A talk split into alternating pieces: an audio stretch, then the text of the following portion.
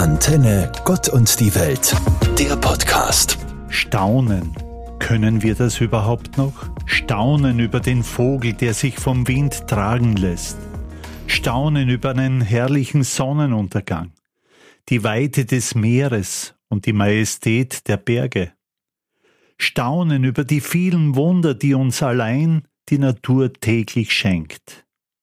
Am Beginn des Monats September wird besonders der Schöpfung gedacht, unserer Schöpfungsverantwortung. Mir gefällt besonders die Schöpfungsgeschichte ganz am Anfang der Bibel, dieses poetische Gedicht über die Erschaffung der Welt, in dem es immer wieder heißt, und Gott sah, dass es gut war. An uns liegt es nun, dass es gut bleibt. Stattdessen vergiften wir unsere Luft und versiegeln unsere Böden. Dazu las ich vor kurzem Folgendes. Ein Land mit immer weniger Böden ist wie ein Mensch mit immer weniger Haut, nicht lebensfähig. Dabei durften wir auch in diesem Sommer wieder erleben, wie schön unsere Natur ist, in die es uns zieht, auf die Berge, an das Wasser, in den Wald. Wir spüren Freude an der Schöpfung. In einem Gedicht wird unsere Mutter Erde so beschrieben. Sie ist nicht der Mittelpunkt der Welt, um den sich alles dreht. Sie ist eine winzige Insel im lebensfeindlichen Meer aus Dunkel und Kälte. Sie fragt nicht, sie klagt nicht, sie breitet ihre Hände aus. Sie gibt und gibt und gibt. Schauen wir auf unseren Planeten, denn es gibt nur einen davon.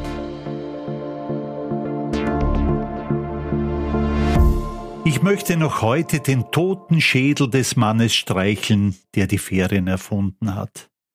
Diesen Worten von Jean-Paul schließe ich mich voll an. Und wahrscheinlich nicht nur ich. Aber alles Schöne hat einmal ein Ende. Heute, in einer Woche ist es soweit, da beginnt wieder die Schule. Da ist dann auch folgendes Gedicht nur mehr Vergangenheit. Es war die Freude, die den Tag bestimmte.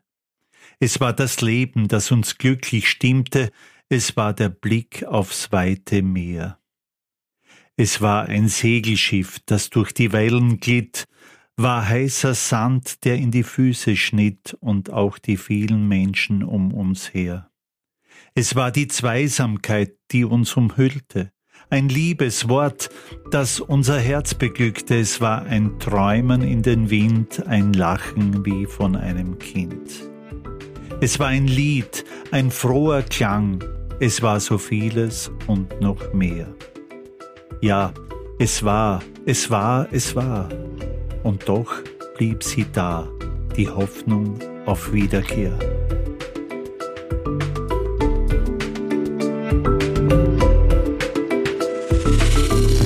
Es gibt immer diesen einen Abend im Sommer, in dem mir plötzlich schmerzlich bewusst wird, wie schnell es wieder dunkel wird.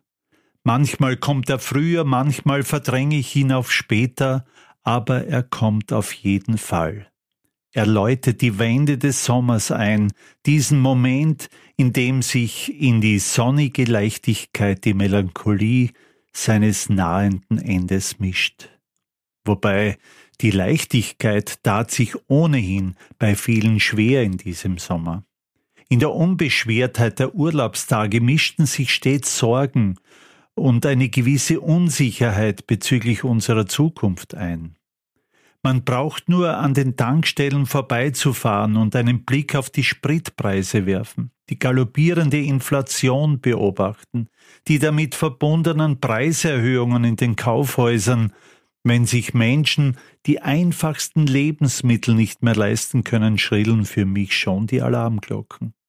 Gar nicht zu denken an den immer noch andauernden furchtbaren Krieg in einem Teil Europas rund um ein riesiges Atomkraftwerk. Auch wenn die Pandemie ziemlich aus den Schlagzeilen verschwunden ist, selbst da weiß man noch nichts Genaues, wie es im Herbst weitergeht. Ja, auch das war der heurige Sommer. Aber bei all diesen Horrorszenarien vergessen wir trotzdem nicht unsere Freiheit zu genießen unter freiem Himmel mit Vernunft, Empathie und Rücksicht. Vielleicht wird ja der nächste Sommer wieder ein anderer.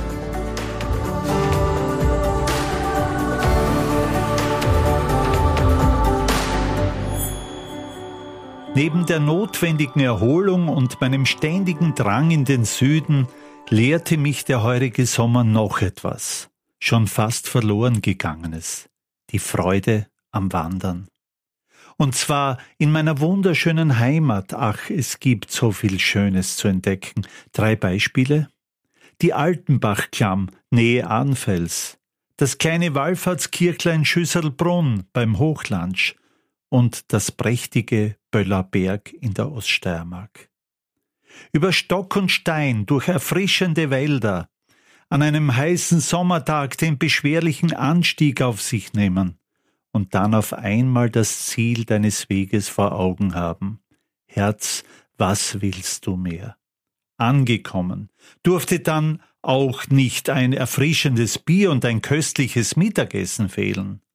Denn man braucht ja auch noch Kraft für den Rückweg, dieser wiederum unter herrlicher musikalischer Begleitung der Vögel mit ihrem Gezwitscher.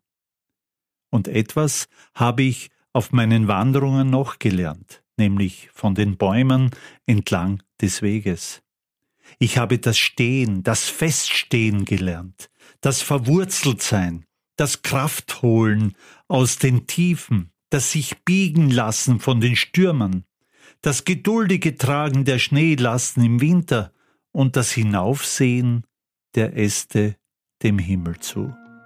Also, ich freue mich schon auf die nächsten Wanderungen, bin schon gespannt, welche Ziele es dann sein werden.